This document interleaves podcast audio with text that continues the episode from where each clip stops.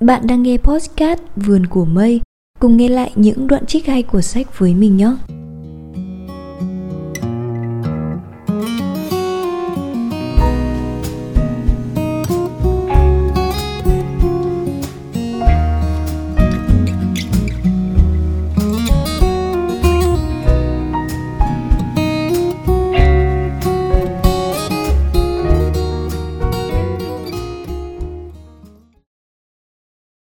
Chào tất cả mọi người. Ở tập đầu tiên trong series podcast Vườn của Mây ngày hôm nay, mình rất vui được chia sẻ với các bạn hai cuốn sách trong thời gian vừa qua mình đã có cơ duyên được đọc. Đó là cuốn Muôn kiếp nhân sinh 2 do Nguyên Phong phóng tác và cuốn Chuyện Kiều Văn Xuôi dành cho người trẻ của thầy Thích Nhất Hạnh. Tại sao mình lại muốn chia sẻ với các bạn hai cuốn này thì thật ra nó cũng là một sự tình cờ thôi. Cuốn Chuyện Kiều Văn Xuôi mình đọc khá lâu rồi khi đọc tiêu đề thì tưởng như hai cuốn này không có liên hệ gì đến nhau. Một cuốn thì nói về luận luân hồi và nhân quả dựa trên những trải nghiệm tiền kiếp của nhân vật Thomas thông qua nhiều kiếp sống. Còn một cuốn thì phân tích cuộc đời của Kiều qua những câu thơ, qua những điển tích, điển cố giúp các bạn trẻ có thể tiếp cận được với tác phẩm dễ dàng hơn. Nhưng khi mình đọc hai cuốn này thì mình phát hiện ra là một chương trong cuốn Muôn kiếp nhân sinh 2 có tư tưởng trùng khớp với phần 2 của cuốn Chuyện Kiều Văn Xuôi dành cho người trẻ và mình cảm thấy cũng khá ấn tượng nên ok bây giờ mình cùng đi vào chi tiết nha.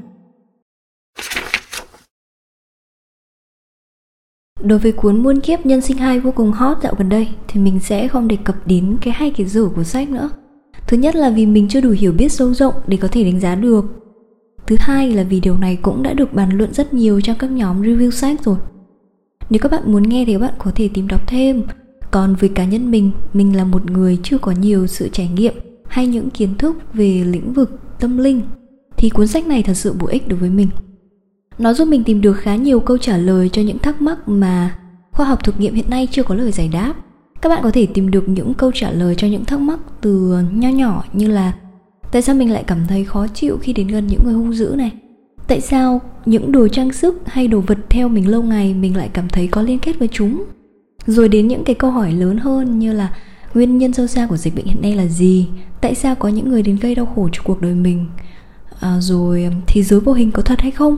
Làm sao để chuyển hóa nghiệp quả và muôn vàn những cái câu hỏi tại sao khác mà các bạn có thể tìm được câu trả lời từ cuốn sách này. Khi mình đọc xong cuốn sách này thì mình hiểu được mọi hành động của mình bây giờ sẽ đem lại một kết quả nào đó trong tương lai tất cả những suy nghĩ, dù là tích cực hay tiêu cực, một khi đã nảy sinh thì vũ trụ sẽ trả lại một phản lực tương ứng như thế thì từ đó mình cũng ý thức hơn mỗi khi suy nghĩ hay làm một điều gì còn cái chương mà mình ấn tượng nhất trong cuốn này là chương nói về âm nhạc và sau đây mình sẽ đọc một vài đoạn trích cho các bạn cùng nghe nhau Đoạn trích đầu tiên là cuộc hội thoại giữa ông Winston NG và Thomas. Đoạn này nói về sự ảnh hưởng của âm nhạc tới xu hướng chính trị xã hội. Nội dung như sau. Trong một lần trao đổi về âm nhạc, Wilson nói Âm nhạc là sự biểu lộ cảm xúc qua âm thanh. Thông qua âm nhạc, chúng ta có thể cảm nhận được những cảm xúc của các thiên tài âm nhạc được truyền tải trong các thanh âm tuyệt diệu. Những cảm xúc này cũng chính là cảm hứng của nhạc sĩ. Nguồn cảm hứng càng thanh cao thì âm nhạc càng tuyệt diệu. Âm nhạc cổ điển chính là sự diễn đạt cảm xúc đó một cách tinh tế, huyền diệu nhất. Những giai điệu của thể loại âm nhạc này vừa sâu lắng, vừa thanh thoát, kỳ vĩ và có khả năng gợi nhiều cảm xúc hoài niệm đẹp ở người nghe. Mỗi bản nhạc đều tỏa ra những năng lượng, nguồn cảm hứng hướng chúng ta đến những điều cao thượng, tốt đẹp, hoàn mỹ hơn. Anji tiếp lời Ông nói đúng, sức mạnh của âm nhạc quả thật rất diệu kỳ, Đáng tiếc không phải bản nhạc nào cũng hay. Tôi có tìm hiểu về âm nhạc, cổ điển lẫn hiện đại và gần đây tôi nhận thấy âm nhạc càng phát triển phong phú thì càng có những kiểu âm nhạc sơ sài, thô giáp. Âm thanh dường như lỗi nhịp, trục chặt, nghe khó chịu làm sao. Wilson gật đầu đồng cảm. Bà nói đúng, nhiều bản nhạc hiện nay không có cảm xúc sâu lắng gì trong đó mà chỉ là sự lặp đi lặp lại những âm thanh rời rạc, có lúc rối loạn, phản ánh tâm trạng hỗn loạn và tư duy nhạt nhẽo, dễ dãi của người soạn nhạc. Nếu bản nhạc không chứa đựng những cảm xúc chân thật của người nhạc sĩ được tạo nên từ những cảm hứng đẹp đẽ và không được cất lên từ những trái tim chân thành thì đó không phải là âm nhạc mà chỉ là những thanh âm vô hồn được tạo ra bằng nhạc cụ việc này cũng giống như người ta đang ghép các chữ cái lại với nhau một cách vô nghĩa không thành câu cú gì hết chính cảm xúc từ tâm hồn của nhạc sĩ đã truyền sự sống vào những nốt nhạc, khiến giai điệu trở nên sống động da diết và đẹp đẽ hơn. Âm nhạc mà không đến từ cảm xúc và không truyền tải được cảm xúc thì chỉ giống như người say rượu, nói năng lạp nhảm mà thôi. Nhạc sĩ chân chính là người có khả năng thổi hồn vào những nốt nhạc, mang lại sự sống cho nó, khiến nó bay bổng. Tùy tâm trạng của nhạc sĩ mà bản nhạc khơi gợi trong chúng ta những cảm xúc khác nhau khi thì yêu thương khi thì hờn giận lúc thì nhớ nhung khát vọng đôi khi là tiếc nuối đau buồn Anji gật đầu đồng ý. Ông nói đúng, theo tôi, âm nhạc phản ánh đời sống xã hội và nội tâm con người. Hoàn cảnh đời sống thế nào thì sẽ tạo ra loại âm nhạc thế nấy. Wilson suy nghĩ một chút rồi lắc đầu nhẹ nhàng đáp. Không hẳn như thế đâu, đôi khi chính âm nhạc tạo ra ảnh hưởng tác động đến xã hội. Vào thời Hy Lạp cổ đại, khi các nhạc sĩ bắt đầu sáng tạo ra một loại nhạc mới, thiên về hưởng thụ theo bản năng – thì triết gia Plato đã cảnh báo về sự nguy hiểm này được ghi lại trong cuốn Cộng Hòa. Quý hữu phải cẩn thận khi chấp nhận hình thái thi ca mới, âm nhạc mới, vì chấp nhận là hy sinh tất cả sẽ cực kỳ nguy hiểm. Thi ca âm nhạc thay đổi chiều hướng thế nào cũng kéo theo thay đổi chính trị và xã hội. Anji rõ ràng chưa tìm hiểu âm nhạc và tác động của nó theo hướng này, cô ấy ngạc nhiên lên tiếng. Âm nhạc thật sự có ảnh hưởng lớn lao đến thế sao? Wilson gật đầu. Nếu tìm hiểu lịch sử Hy Lạp, bà có thể thấy ảnh hưởng của thơ ca, âm nhạc lên văn hóa và thể chế lớn như thế nào. Bất chấp lời khuyên của Plato, những người lãnh đạo Hy Lạp thời đó đã để cho những kiểu âm nhạc thấp kém, dễ dãi đó càng ngày càng phổ biến và nó đã tạo ảnh hưởng đến xã hội xứ này. Từ nền văn hóa hùng tráng, uy nghi, lẫm liệt chuyển qua văn hóa hưởng thụ khoái lạc đầy dục tính. Nói đến đây, đôi mắt Wilson đột nhiên đượm vẻ mơ màng. Ông nói, âm nhạc Hy Lạp trước đây chứa đầy những âm điệu phấn khởi, hào khí hùng hồn. Thơ ca và âm nhạc thời đó khích lệ dân chúng sống oai hùng như các bậc tiền nhân lập thành dựng nước. Âm nhạc là động lực chính trong quân đội của Alexander Đại Đế mỗi khi ra trận.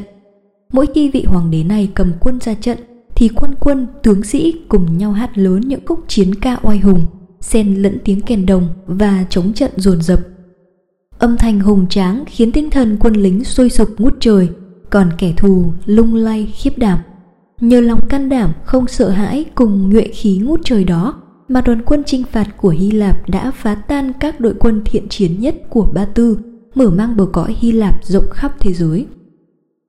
Cảm thấy chủ đề khá thú vị nên tôi cũng góp lời. Đáng tiếc là trong lúc đại đế Alexander cầm binh chinh phạt ngang dọc thì tại Athens, các quan lại triều đình lại xa đọa trong lối tiệc tùng thâu đêm suốt sáng, hưởng thụ một đời sống xa hoa, trụy lạc nhờ các của cải chiến lợi phẩm mang về. Wilson cảm thán Đúng thế, đời sống lúc đó có thể nói là hết sức đổi trụy. Các cuộc truy hoan diễn ra khắp nơi, âm nhạc cũng chuyển hướng sang nhuốm màu nhục dục, đề cao sự hưởng lạc. Thời điểm đó, âm nhạc Hy Lạp bắt đầu pha trộn âm nhạc của Assyria, Babylon, Ba Tư và trở thành một kiểu âm nhạc với âm điệu dồn dập, kích thích dục tính. Chính loại âm nhạc thấp kém này đã góp phần không nhỏ gây ra sự suy thoái của Hy Lạp. Anji thắc mắc Vậy chuyện tồi tệ gì đã xảy ra với Hy Lạp sau đó?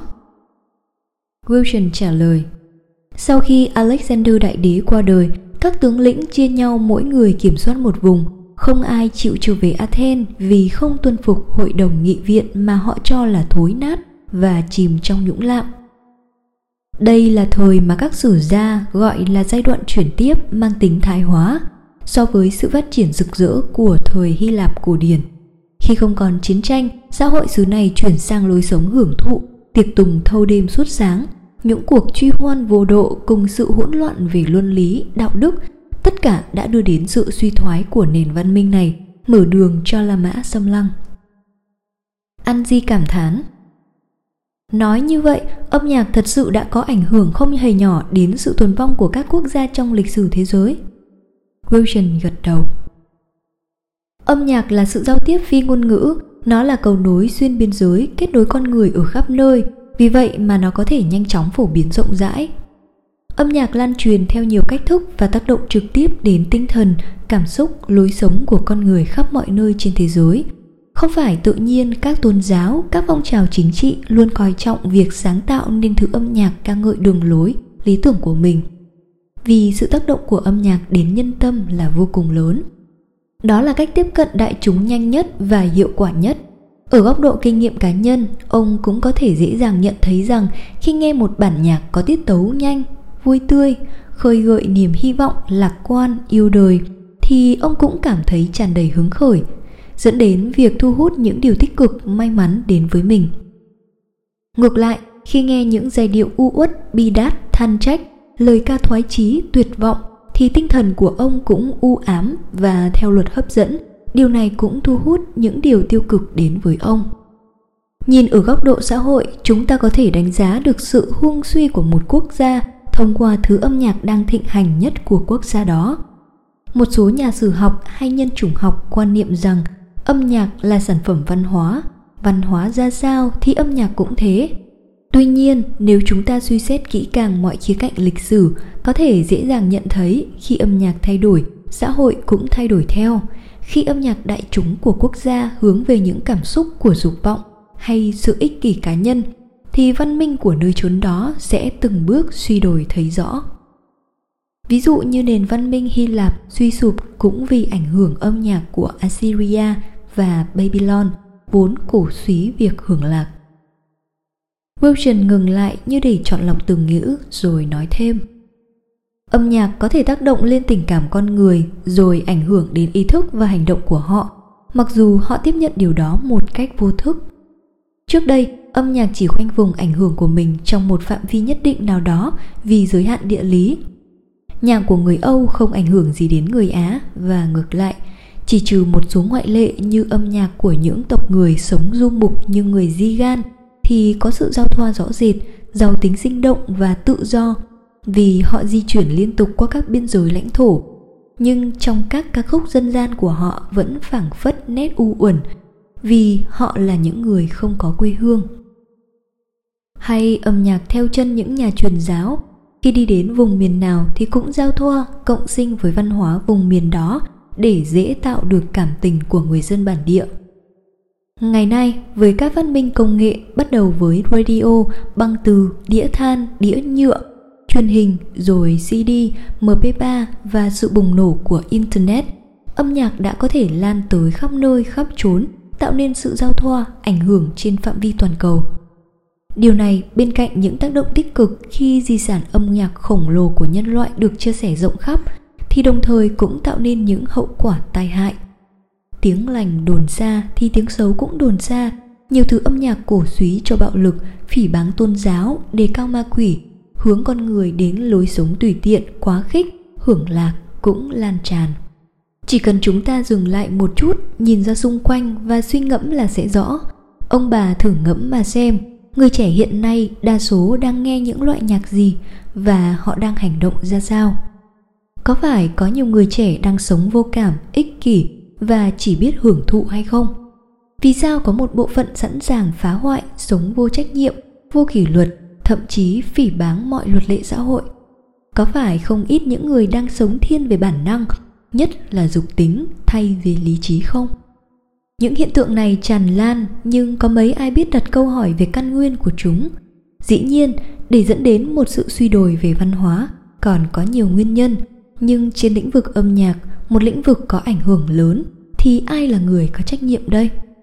Phải chăng chính sự thiếu trách nhiệm của người nhạc sĩ cùng với sự sụp đổ các giá trị văn hóa, giáo dục, đạo đức, sự nghèo nàn của tinh thần, cộng thêm lối sống thực dụng chỉ chạy theo lợi ích đã cộng hưởng tạo nên vòng nhân quả hỗn loạn ảnh hưởng đến tâm thức của thời đại và con người có bao nhiêu nhạc sĩ còn soạn nhạc vì những cảm xúc thôi thúc trong tâm hồn vì một rung động nào đó trước lòng trắc ẩn và vẻ đẹp của đời sống, hay chỉ soạn nhạc theo đòi hỏi thị hiếu, trào lưu của thị trường để kiếm tiền hoặc mưu cầu danh tiếng? Tôi cũng tự hỏi, với tư cách là người yêu nhạc và biết soạn nhạc, có bao nhiêu nhạc sĩ ý thức được rằng họ phải chịu trách nhiệm về sản phẩm nghệ thuật của mình? Càng đi sâu vào chủ đề, wilson càng tỏ ra xúc động.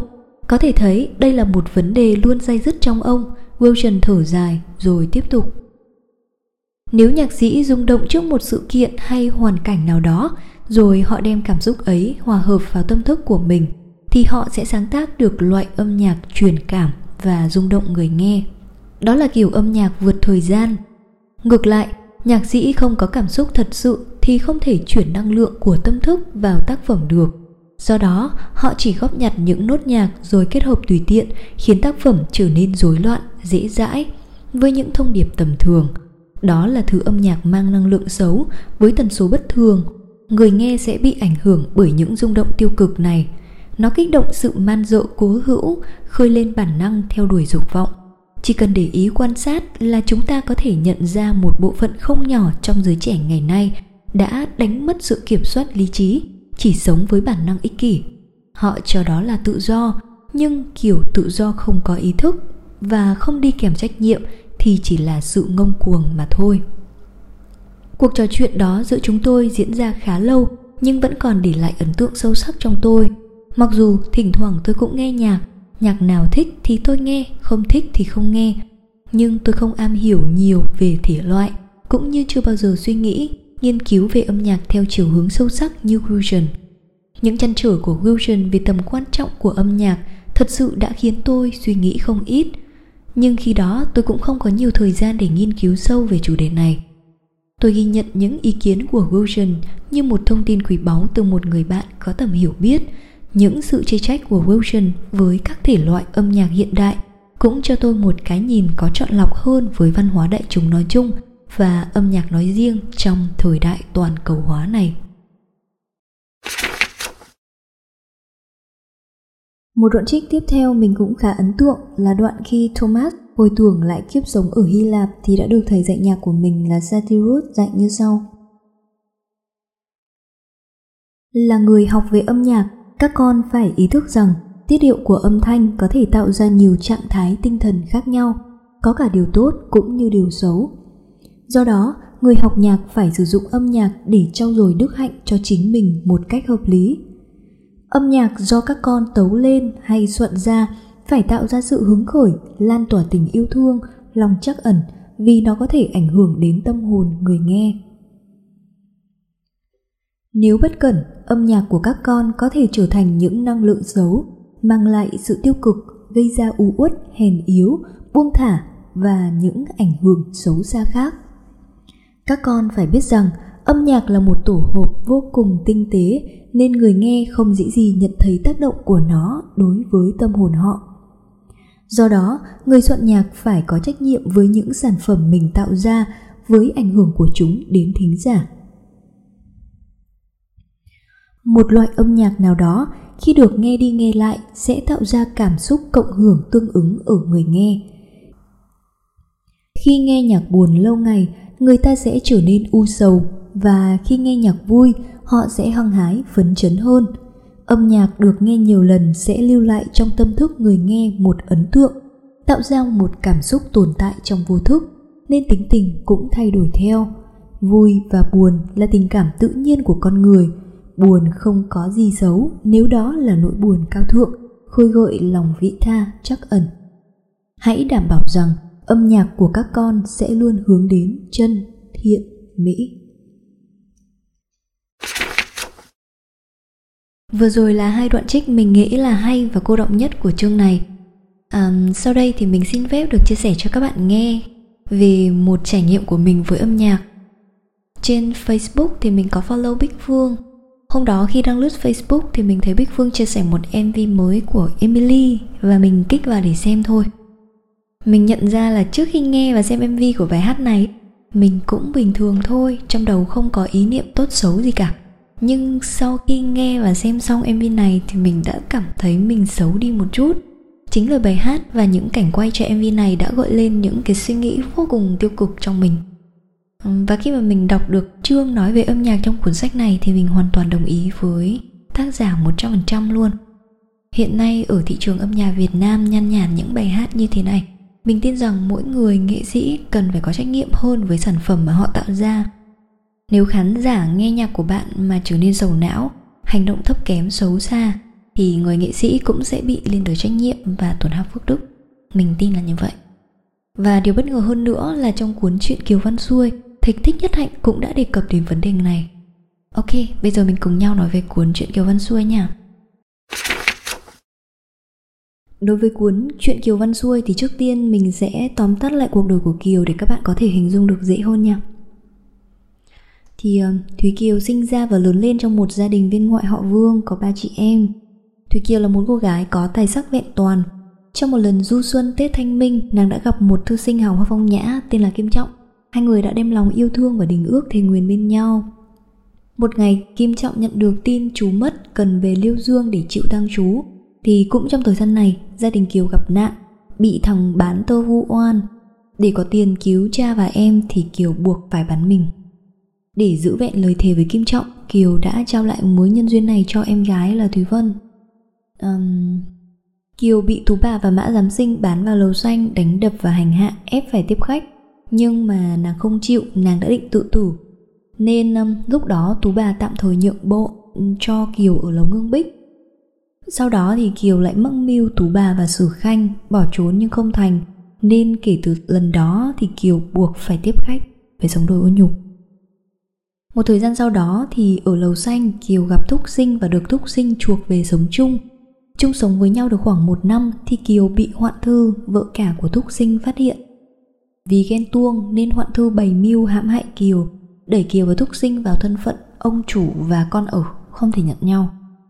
Một hôm, Kiều được Hoạn Thư đồng ý cho xuống tóc đi tu để trông coi và chép kinh tại quan âm các trong vườn nhà của Hoạn Thư. Sau đó thì Kiều phát hiện ra lòng dạ độc ác của Hoạn Thư nên đã bỏ trốn, mang theo đồ thứ tự làm bằng vàng bằng bạc làm của hộ thân và nương nhờ cử Phật cùng sư cô Giác Duyên ở Chiêu ẩn am.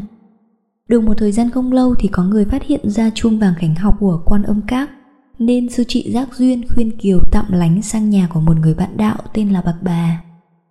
Không ngờ tại đây thì Kiều lại bị rơi vào vũng bùn lần nữa. Một thời gian sau đó thì Kiều gặp được Từ Hải, hai người nên duyên với nhau. Từ Hải giúp Kiều báo ân những người đã kêu mang Kiều và giúp nàng trả oán đối với những người đã đẩy nàng vào hoạn nạn. Sau một thời gian ngắn mặn nồng, người anh hùng Từ Hải này tiếp tục ra đi vị trí lớn nhưng lại bị uh, đánh úp. Từ Hải tử trận, Thúy Kiều bị ép hầu rượu và sau đó bị gả cho một viên thổ quan. Đau đớn tủi nhục, nàng đã gieo mình xuống sông tiền đường để tìm cái chết thì lại được ni sư giác duyên cứu mạng. Gia đình Kiều sau nhiều năm vất vả thì cuối cùng cũng đã tìm thấy nàng. Kiều đoàn tụ với gia đình trong buổi tiệc đoàn viên. Mọi người trong gia đình Kiều gợi lại mối duyên năm xưa giữa Kiều và Kim Trọng. Kiều đành nhận lời vì tình xưa nghĩ cũ nhưng mà không thể ờ, mặn nồng với Kim Trọng được nữa. Tình yêu lúc đó cũng giống như là tình yêu bạn bè. Kiều đàn lại cho Kim Trọng nghe bản đàn năm xưa kiếp đoạn trường 15 năm lưu lạc của Kiều cuối cùng cũng chấm dứt. Trên đây thì mình vừa tóm lược về cuộc đời của Kiều. Khi mình đọc phần 2 của cuốn này có tựa đề là Kiều và nền văn nghệ đứt ruột thì mình mới hiểu được là thơ và nhạc của Kiều chính là một yếu tố, một chất liệu quan trọng đã nhào nặn nên một Thúy Kiều bạc mệnh rồi phải rong ruổi sống đời ô nhục suốt 15 năm dòng dã. Thúy Kiều và Thúy Vân đều xinh đẹp có tài có sắc nhưng mà tại sao Thúy Kiều lại phải uh, sống một cuộc đời như thế? Thì bây giờ các bạn cùng mình đọc lại một số đoạn trích trong phần 2 của cuốn sách này nhé thì mọi người sẽ hiểu rõ tại sao. Ok. Trước hết tôi muốn nói với quý vị là con người của Thúy Kiều có cái bản chất của sự đứt ruột. Đứt ruột ở đây là đoạn trường đó. Từ hồi nhỏ cô ta đã ưa cái loại văn nghệ đứt ruột Cố nhiên trong chúng ta ai cũng đều có cái hạt giống của văn nghệ đứt ruột ở trong lòng cả. Nhưng có người hạt giống đó được tưới tẩm nhiều, có người hạt giống đó được tưới tẩm ít. Người nào mà hạt giống văn nghệ đứt ruột được tưới nhiều thì sẽ khổ. Trong giới thanh niên Việt Nam chúng ta có nhiều người rất ưa cái gọi là thú đau thương. Chúng ta ưa nằm cong lại như một con tôm và ưa nghe thấm thía những điệu hát làm cho não ruột cả tâm hồn. Hàng ngày thưởng thức loại văn nghệ đứt ruột này là chúng ta để cho những hạt giống của loại văn nghệ đứt ruột đó phát triển trong lòng chúng ta và sớm muộn gì chúng ta cũng trở thành một nàng kiều hay một chàng kiều. Điều này rất quan trọng. Bản chất hai chị em Thúy Kiều và Thúy Vân rất khác. Thúy Vân không ưa cái loại văn nghệ đứt ruột đó. Thúy Kiều từ hồi còn 14, 15 tuổi đã ưa văn nghệ đứt ruột đó rồi. Thúy Kiều có tài làm thơ, có tài chơi đàn tỳ bà và từ hồi 16 tuổi đã tự sáng tác một bản nhạc rất hay gọi là Bạc Mệnh. Bạc tức là mỏng, mệnh là số mạng. Mới có 16 tuổi mà đã nói là mình có số mạng mỏng rồi. Chúng ta không cần đọc những câu nói về nhan sắc của Thúy Kiều, ta chỉ cần đọc những câu nói về tài năng của Thúy Kiều thôi. Thông minh vốn sẵn tính trời, và nghề thi họa đủ mùi ca ngâm, cung thương lầu bậc ngũ âm, nghề riêng ăn đứt hồ cầm một chương. Kiều vẽ cũng đẹp, làm thơ cũng hay, mà hát cũng hay. Cung thương lầu bậc ngũ âm, đàn cũng hay, nghề riêng ăn đứt hồ cầm một chương. Nhất là khi cô chơi đàn tỳ bà thì không ai theo kịp. Khúc nhà tay lựa nên trương, một thiên bạc mệnh lại càng não nhân.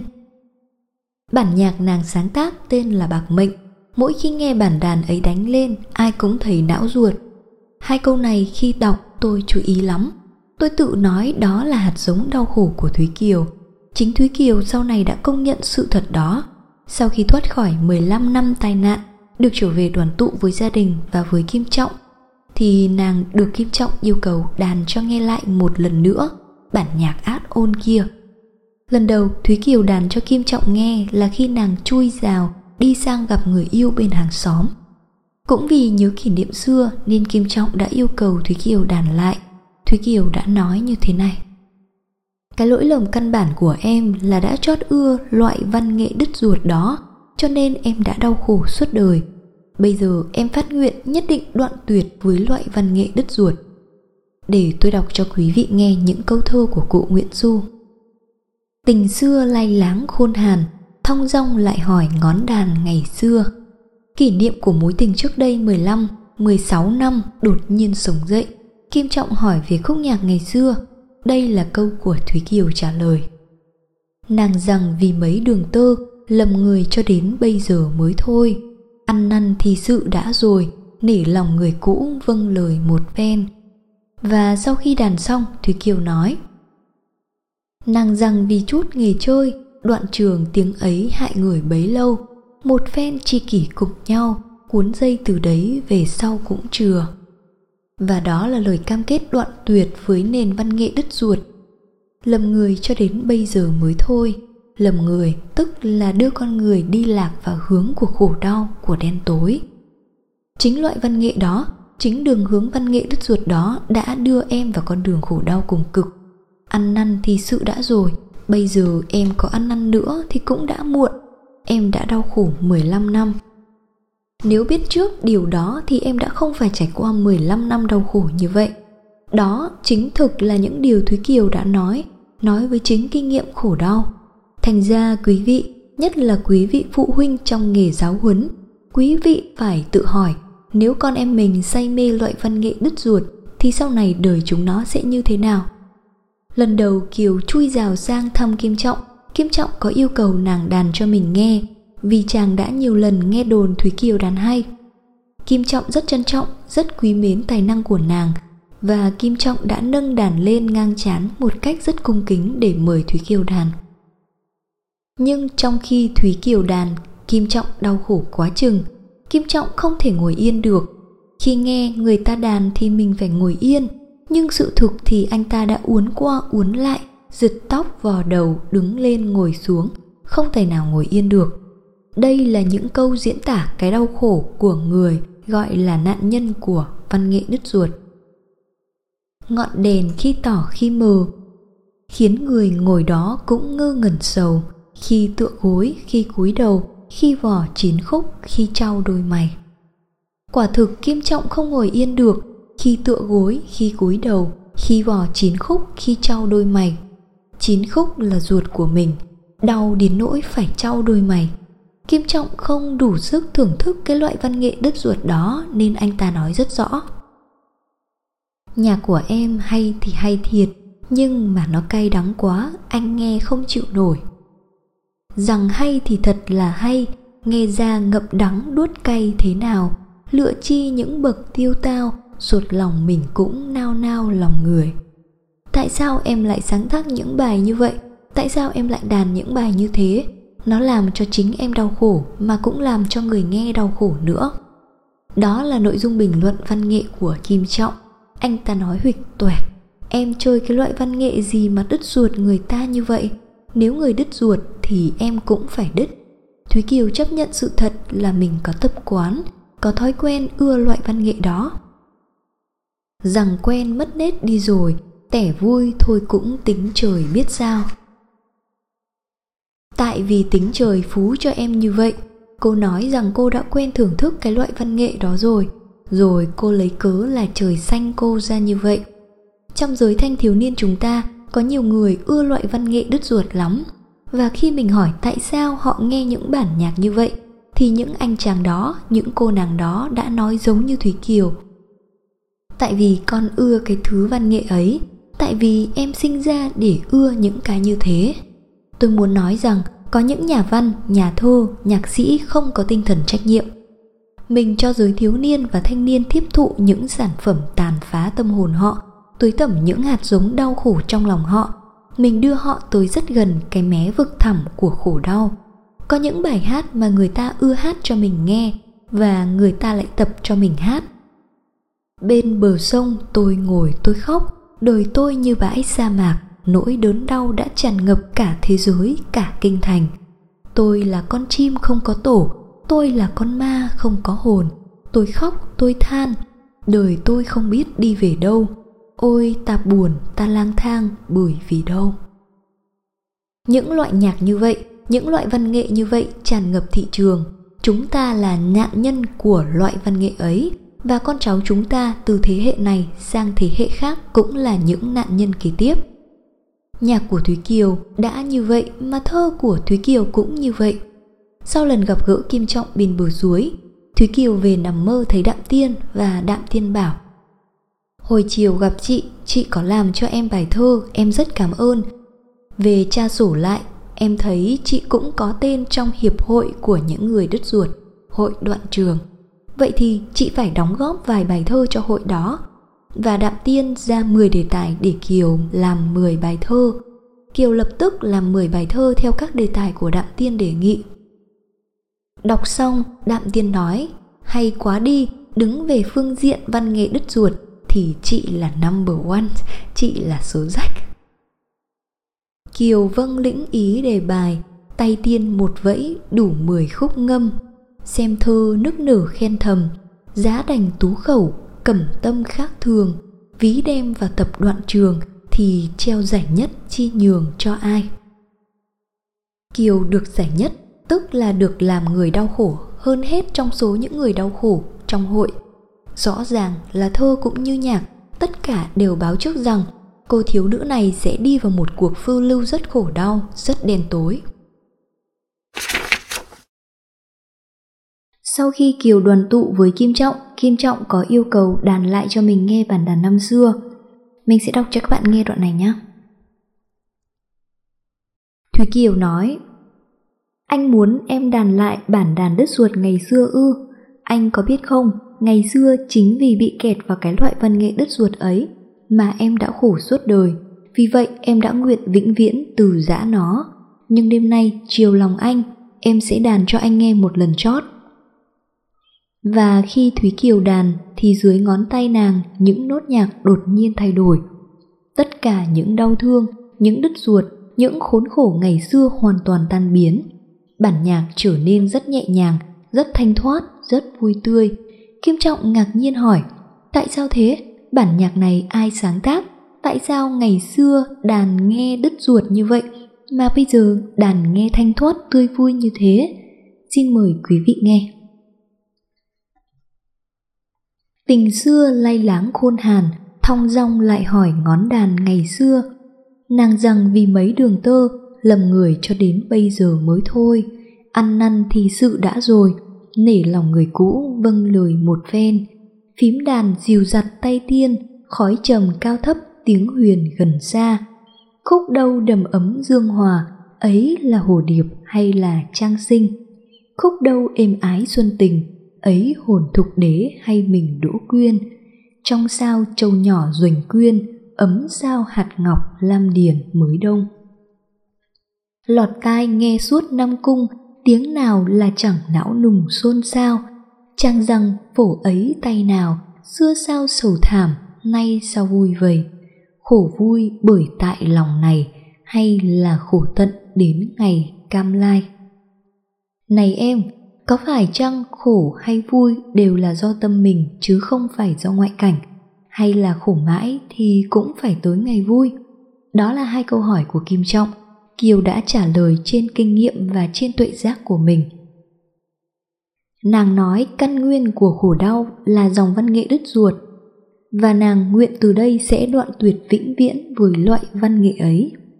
Nàng rằng vì chút nghề chơi, đoạn trường tiếng ấy hại người bấy lâu, một ven tri kỷ cùng nhau cuốn dây từ đấy về sau cũng chừa bốn câu thơ chót vừa đọc cũng là thông điệp tôi muốn gửi đến cho các bạn trẻ hôm nay. Các bạn, chúng ta hãy ra ngắm mây vần, ra nghe sóng vỗ để sáng tác những bản nhạc trong sáng như nắng thủy tinh, oai hùng như thác đổ. Dẹp hết đi những bản đàn ai oán, thương mây khóc gió. Đừng tự nuôi mình mỗi ngày bởi độc tố của thú đau thương. Hãy vẫy tay tạ từ dòng văn nghệ đứt ruột. Vừa rồi là những đoạn trích hay trong sách mình muốn chia sẻ với các bạn. Âm nhạc là thức ăn của tâm hồn, âm nhạc rất quan trọng và ảnh hưởng đến mọi mặt trong đời sống, nên việc bạn ưa thích nghe loại nhạc nào cũng nói lên được rất nhiều điều về bạn. Có nhiều cuốn sách đã nói về điều này, nhưng mình lựa chọn đọc các đoạn trích từ hai cuốn Muôn kiếp nhân sinh và Chuyện Kiều Văn Xuôi.